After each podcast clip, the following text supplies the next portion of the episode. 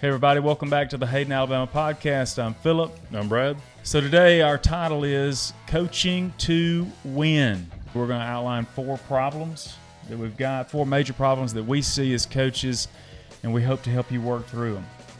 So, Brad here coaches football, coaches the track team. So, he not only has male athletes that he coaches, but he also has co ed athletes on the track team. And then I'm just a softball guy. So, I only have the female athletes. So that's where the experience will be coming from.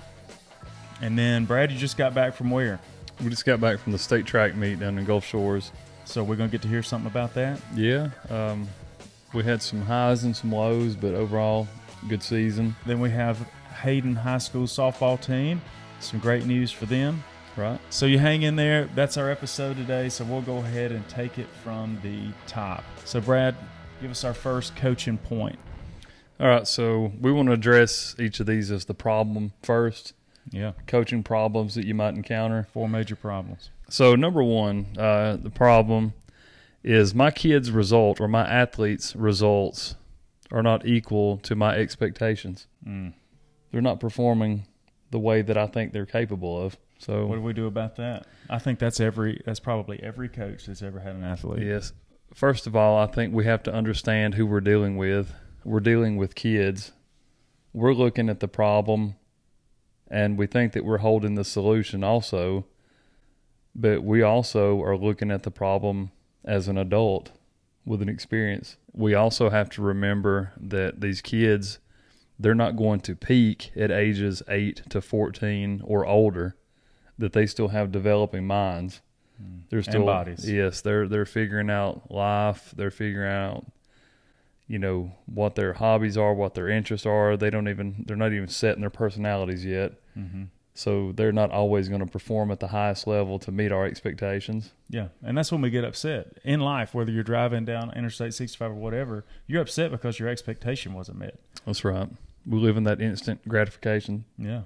So, do you have an example from your coaching career where a kid may have not been performing well, but continue to persevere? Uh, I, I've got a dozen, but to me, the the biggest impact um, was a kid who who played junior high football for us, and around seventh, eighth grade, you know, he was just very much.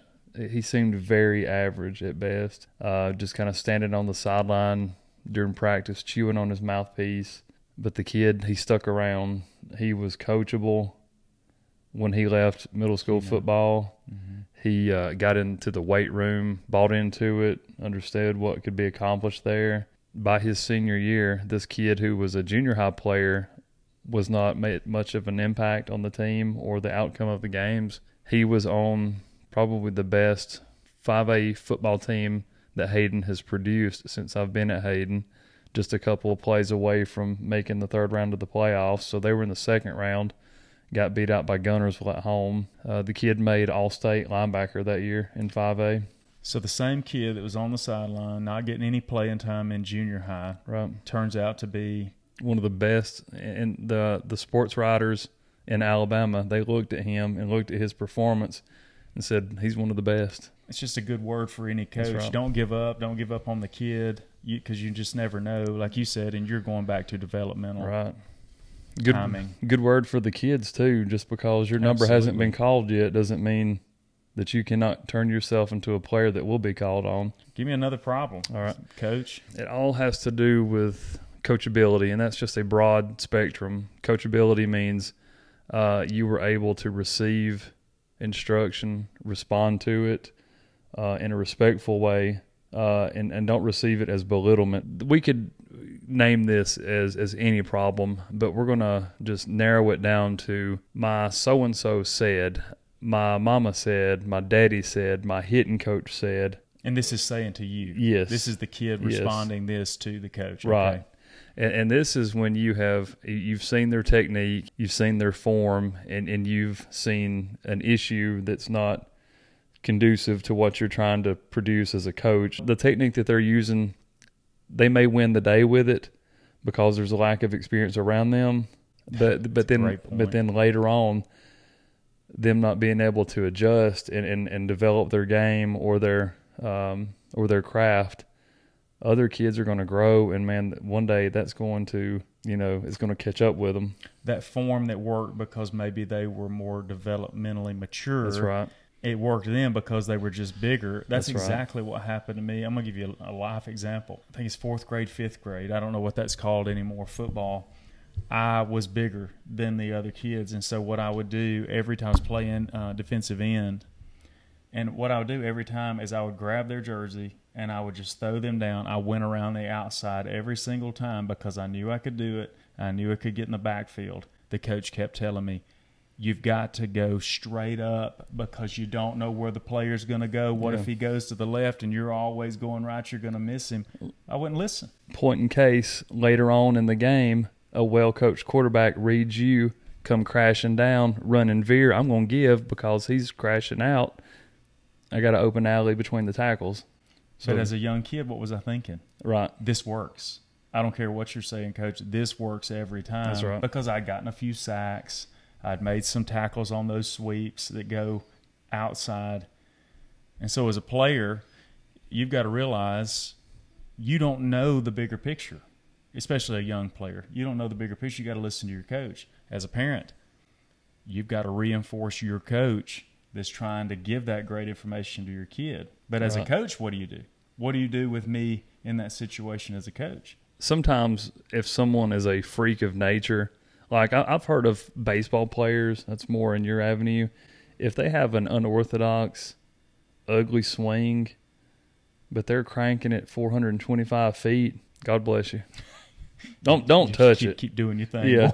But then there's sometimes, you know, if a kid goes out there and he holds it upside down by the barrel of the bat and he's trying to belt one over with the handle, yeah. you have no choice but to intervene. One thing that I've done is given the why. Show Mm-hmm. them the negative consequence, not in a rude way. Just walk them through it. I hear what you're saying. That is a great technique for getting a sweep. It's a horrible technique for any 22 dive, 24 dive. Mm-hmm. You're going to be out of the play every time. I never Squeeze and contain. I never saw Squeeze and contain. But explain it out.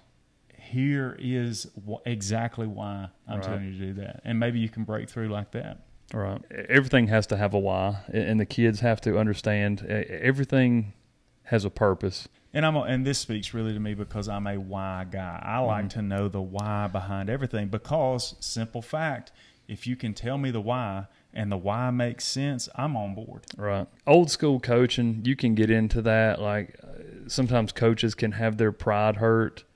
Uh, I have learned things from my kids before. Kids have brought things to my attention that I missed. Mm-hmm.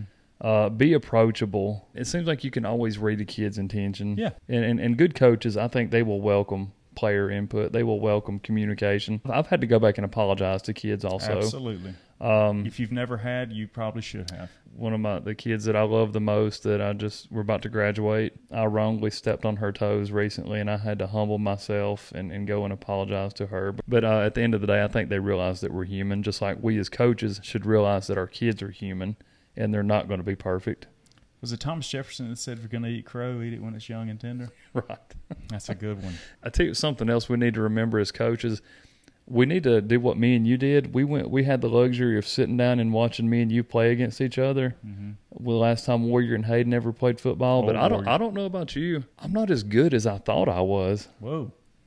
Like I thought that I did okay. Wow. I played like trash that game. I saw at least ten things that I did in that game that I get on the kids for doing now. Here's a little lesson I learned this last Friday night. Coach's game down at Traditions Park. So I'm a coach. I'm not used to feeling the pressure of the player. We mm-hmm. forget about that, coaches. We forget about the pressure the players are under when they step on the field. But now I'm the person stepping on the field. I'm not used to doing that because I never, I'm not used to practicing, you know. So it's more pressure. My middle daughter, I have been really coming down on her here recently about popping up. She's dropping her back shoulder, popping the ball up. Well, guess what Dad did? Second swing in the game. Dad drops his shoulder. I pop one up right to shortstop. And guess all I guess what I could think about? Guess what I'm thinking about as I'm trotting to first base knowing that shortstop's going to catch Mhm. the ball. I remembered Yeah. all the railing that I've been doing as a coach. Hey, sometimes you're going to mess up too. Speaking of class, that brings us to the third problem. It's player behaviors. what they're displaying now in the arena of competition. These are negative behaviors that I'm going to go over, such as you know violence in the game, not not keeping your emotions in check. Other things like taunting, put a dunk on somebody, go celebrate with your teammates. Don't stand over them and, and flex over them. A profanity, just overall talking trash, any type of unsportsmanlike conduct. If you're a coach out there and you have one of those players, what what do they do if this is behavior they're trying to curb? As a coach, I believe that you have to set the standard for playing with class and then hold them accountable to that standard because you're the face of the program. Starts with the coach. That's right. It starts at the top. If you make an example out of a kid and the kids learn from that example, then that's going to curb whatever behaviors they were bound to repeat. If you look at Exhibit A equals punishment A, equals not playing the next game. That's right. Whatever it takes to get their attention. What if the players are seeing that from the coaches? Then you have a a culture of that. And so that would be starting at the very top. So if you have a coach who maybe has some language, you have a coach who doesn't show sportsmanship That's before right. the game, during the game, after the game. What, how can you expect the players to do well? They will do as you do, not as you say do. Mm-hmm. They will follow the example that you set, mm-hmm. and this goes beyond the playing field. If if you just, you know, try to instill that that moral, you know, good character. Uh, this is bigger than the game. This is mm-hmm. about life. Yeah. Um, because you know uh, we've talked about this stat before. In, in most sports, ninety-five percent of people go home after high school graduation, never play again. Yeah. But the life lessons that you learn uh, from competitive sports, um, working together for a, a common goal, um, you know, facing hard situations, becoming resilient. You know, th- those things carry on into life. All right. So the fourth thing I want to talk about is a problem that I've noticed recently. Again, I'm coaching 12, 11, 10 year old girls in mm-hmm. softball. Something goes wrong.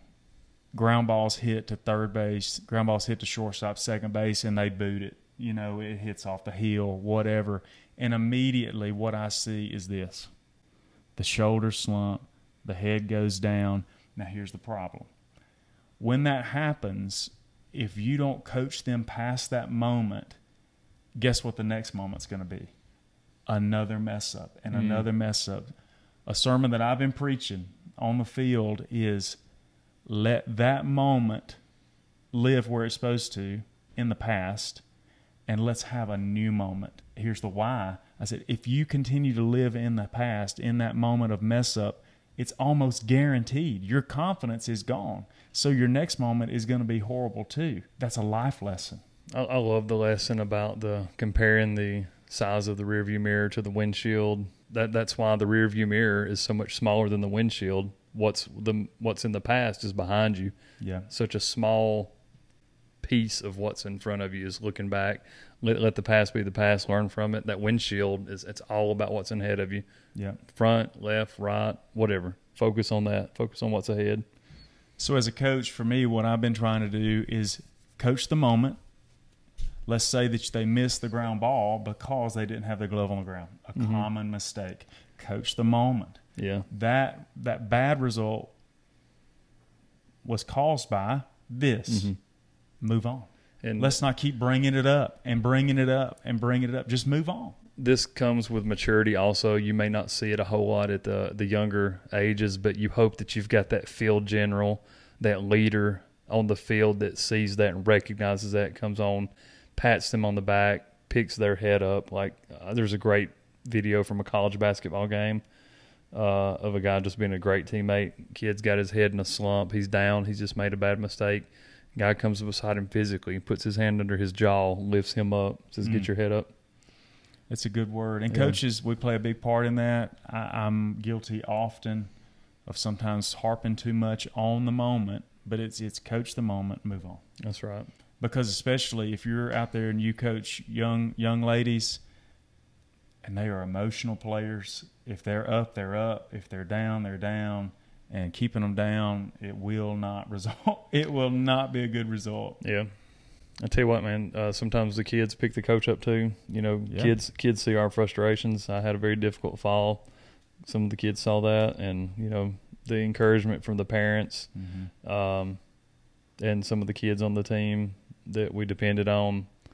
That's the stuff that sticks with you, rather Yep. than the the bad mark and the the record and the wins and loss column. Well, that's coaching to win. We identified four problems and hopefully gave some solution from experience there. Maybe that'll help you. You can apply that to your coaching career. Maybe that'll help you with your next win. If not, maybe it'll make your next loss a little softer because you're not going to win them all. All right, Brad, I need you to take me to Gulf Shores, take me down to the state track meet, and tell me what happened. Uh, overall, uh, our kids performed pretty well. Uh, we had three kids that finished in the top five in the state. Uh, Mhm. Lynette St. John, she finished again. She had a little hiccup at the end. Um, that that's going to be her her final race is going to be overcoming and, and being resilient. She had a little heartbreaking moment. Uh, she was in competition for the state championship in the 300 hurdles again, trying to be back to back. Uh, Seventh hurdle gave her a little trouble. She clipped it Man, stumbled, rolled, but just because of the kind of kid and the kind of grit that she has, it has made her a next level athlete, and that's why she's going on to compete in college out in Colorado next year.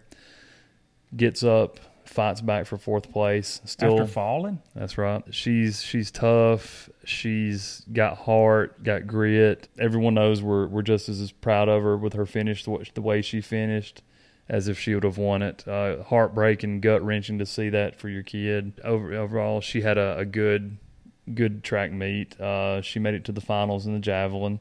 Uh, made it to the finals in the 100 hurdles and became, you know, even with a uh, a slip up, uh, a top four hurdler in the state. Uh, remarkable career for her.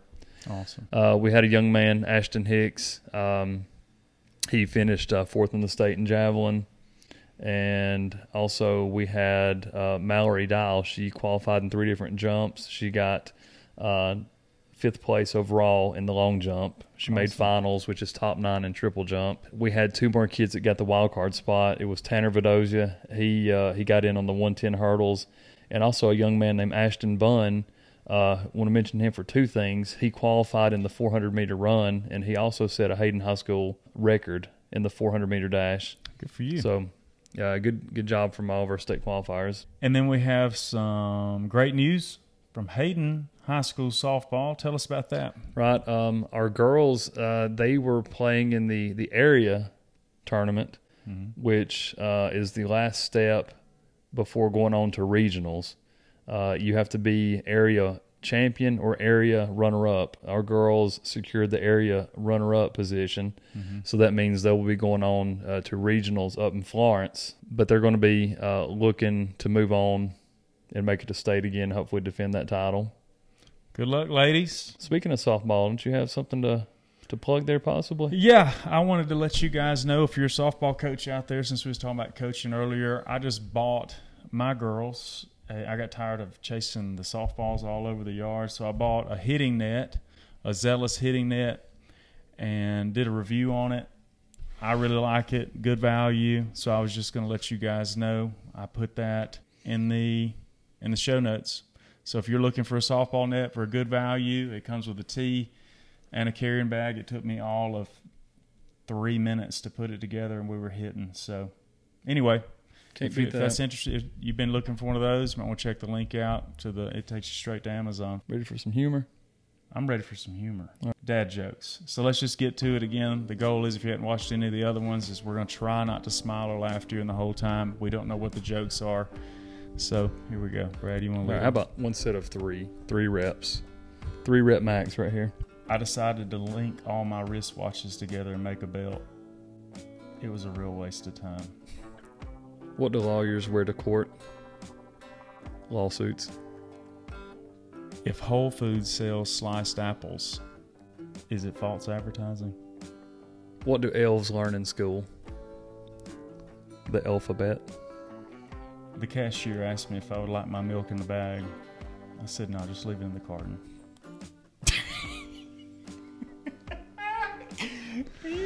Pour it on that biscuit, honey. yeah, put in that cereal right there. Straight face on this one. Biblical. I'll help you out. All right. Where was King David's temple located? Near his forehead. I truly was trying to think through biblical maps and knowledge. I was thinking, well, I don't know. Curveball. And then I got one, one last one. Sorry, I got to No, go do ahead. this.